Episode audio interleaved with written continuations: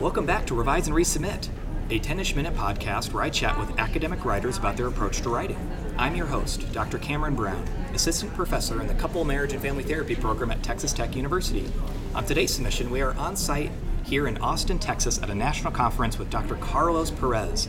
Dr. Perez is an associate professor at Lovett Christian University in the Psychology and Counseling Department. He's been published in a variety of journals, including a recent publication in the NCFR report.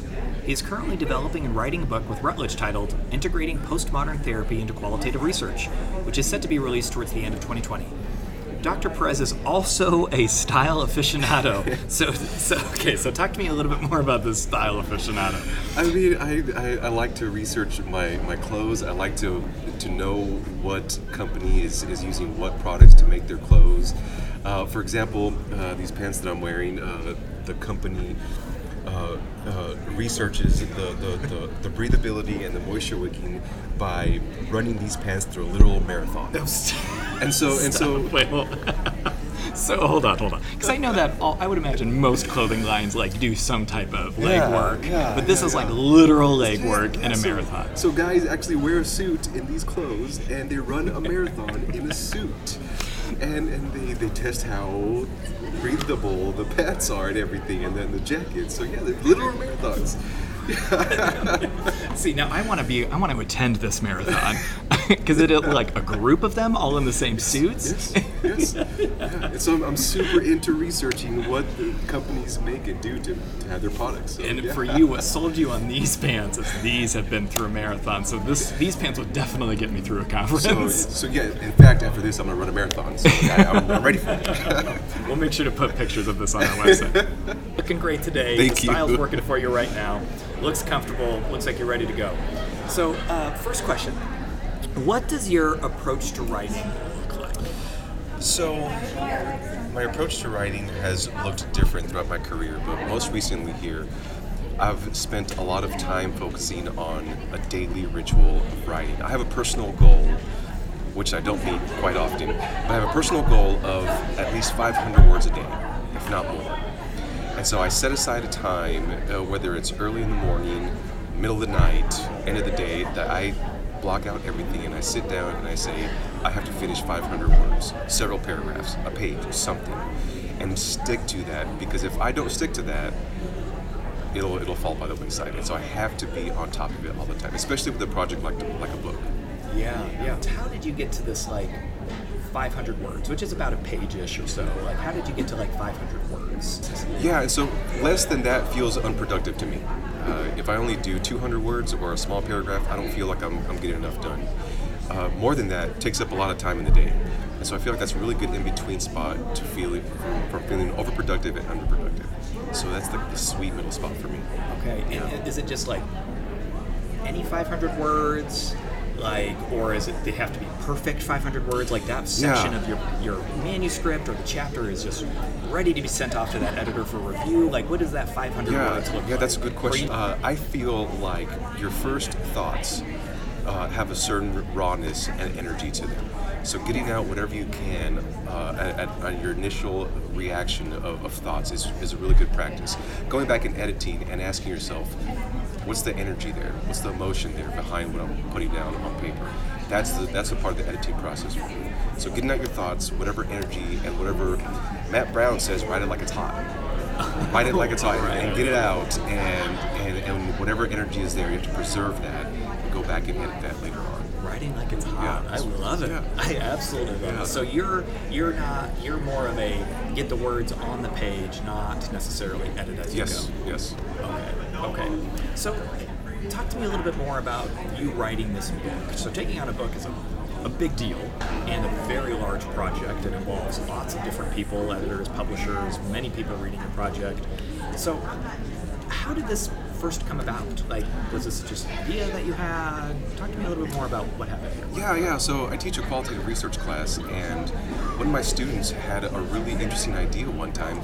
He mentioned how a qualitative researcher and a therapist have a lot of similarities, and that really stuck with me. And ever since that moment, this is cheesy, I'm sorry, ideas just built, and I got really excited about these ideas.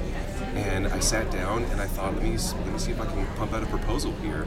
And so I did, and I outlined 9 chapters, and it just flowed because I was so passionate and excited about this idea. And I think it's important, especially with a project like a book, if you're interested and passionate about something, to ride that wave of passion and to just let it flow out and let whatever comes out come out. But it was a student who sparked that interest, and it just evolved from there. Wow, that's incredible. And so did you approach the publisher? Did they come to you? How did this work? I did. I approached the publisher, and it took several rounds of contacting people till finally landed on the right hands. But yeah, I just put myself out there. I think that's key for absolutely everything academic. Putting yourself out there and taking a chance. And I think the most important part about that is believing in your idea. And if someone doesn't accept that, go on to the next publisher, and so on. And so I feel like believing in yourself, putting yourself out there is key to that. And that's what I did, and it happened. So that's incredible. Yeah. What has it been like to work with an editor and a publisher? Because I've never written a book. I know a handful of people who have, but I would imagine it's a really different process than maybe the traditional writing a manuscript. You fully complete the manuscript, then you submit it for review. Like, talk to me about what that experience has been like for you, working with editors and a publisher, that type of thing. Sure, yeah, and it's been a good experience for me. And so in my experience, the proposal had to go through several rounds of people, and it had to ultimately go to an editorial board. And before the board decided, then my editor came to me with a contract and said, okay, a certain amount of people agreed to this, now we can let you do this. And so my editor gave me a contract, and I had to look over it and make sure all the legal things were okay, and profits and all that kind of stuff. And so it's been good, and my editor is very available, and she's always available to answer whatever I need. And so it's been good as far as that goes. It's different than writing in a journal or something like that, but it's been a good process. It's been a really interesting learning curve for me too, because you don't realize what goes on behind the scenes for writing a book and publishing. It's a lot, and it's lengthy, and it's time consuming. So yeah, it's been a good learning experience for me. Yeah, so lengthy, time consuming. Talk to me about stamina. Like, I would imagine taking on a large book, and I don't know how many pages yours is going to be turning into or whatever it may be. Like, this is a long project. How do you keep, you pick yourself up off the ground, get back in the chair, and start typing again? Yeah. You do that every day. Yeah. And even though, a relationship with your editor, and they want you to go in this direction and that direction, like, how do you keep yourself going? Yeah. Other than maybe, like, copious amounts of coffee, Diet Coke, or whatever. Yeah. That's a really good question, and I don't know if this is a good answer or not, but you just do it. I feel like I have to go back to the initial passion and spark that I had with this idea and really push that through every day. Whatever challenges, writing or editorial that come to me, I really have to go back to the passion and let that push me through. And that's why the 500 words a day is so important to me, because I have to stick to this day. It's a daily commitment, long-term daily commitment that I have to stick to. It's like writing a dissertation, kind of. I mean, you literally have to visit it every day, even if if you're not feeling it, or if you're kind of in a bad mood that day, or you're too busy, you have to get back to it every single day. It's work, it's your job, and you do your work in your job. If you don't feel like it sometimes, so you just have to do it.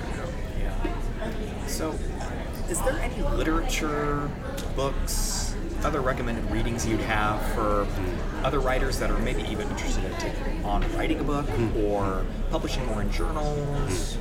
Anything that you would recommend? Yeah. Books, articles? Yes, and I love reading books on writing. One of my favorite ones right now is Stephen King's book on writing. It's a short memoir, but he has an actual section of the book that talks about writing tools. Great. Awesome read. Another book that I go to frequently is William Zissner's book on Writing Well. And it is one of my favorite reads of all time. Jason Whiting introduced me to that book, and I've reread those first few chapters at least 20 times. Love it. Bird by Bird is one of my favorite books, too. Did you say it was Bird by Bird? Bird by Bird is the title. And Dillard, if I'm not mistaken, is the author. Great great tips for writing fiction, nonfiction, manuscripts, books, great tips. Well, great. Yeah. Well, Dr. Perez, thank you very, very, very much for being on the show with us today.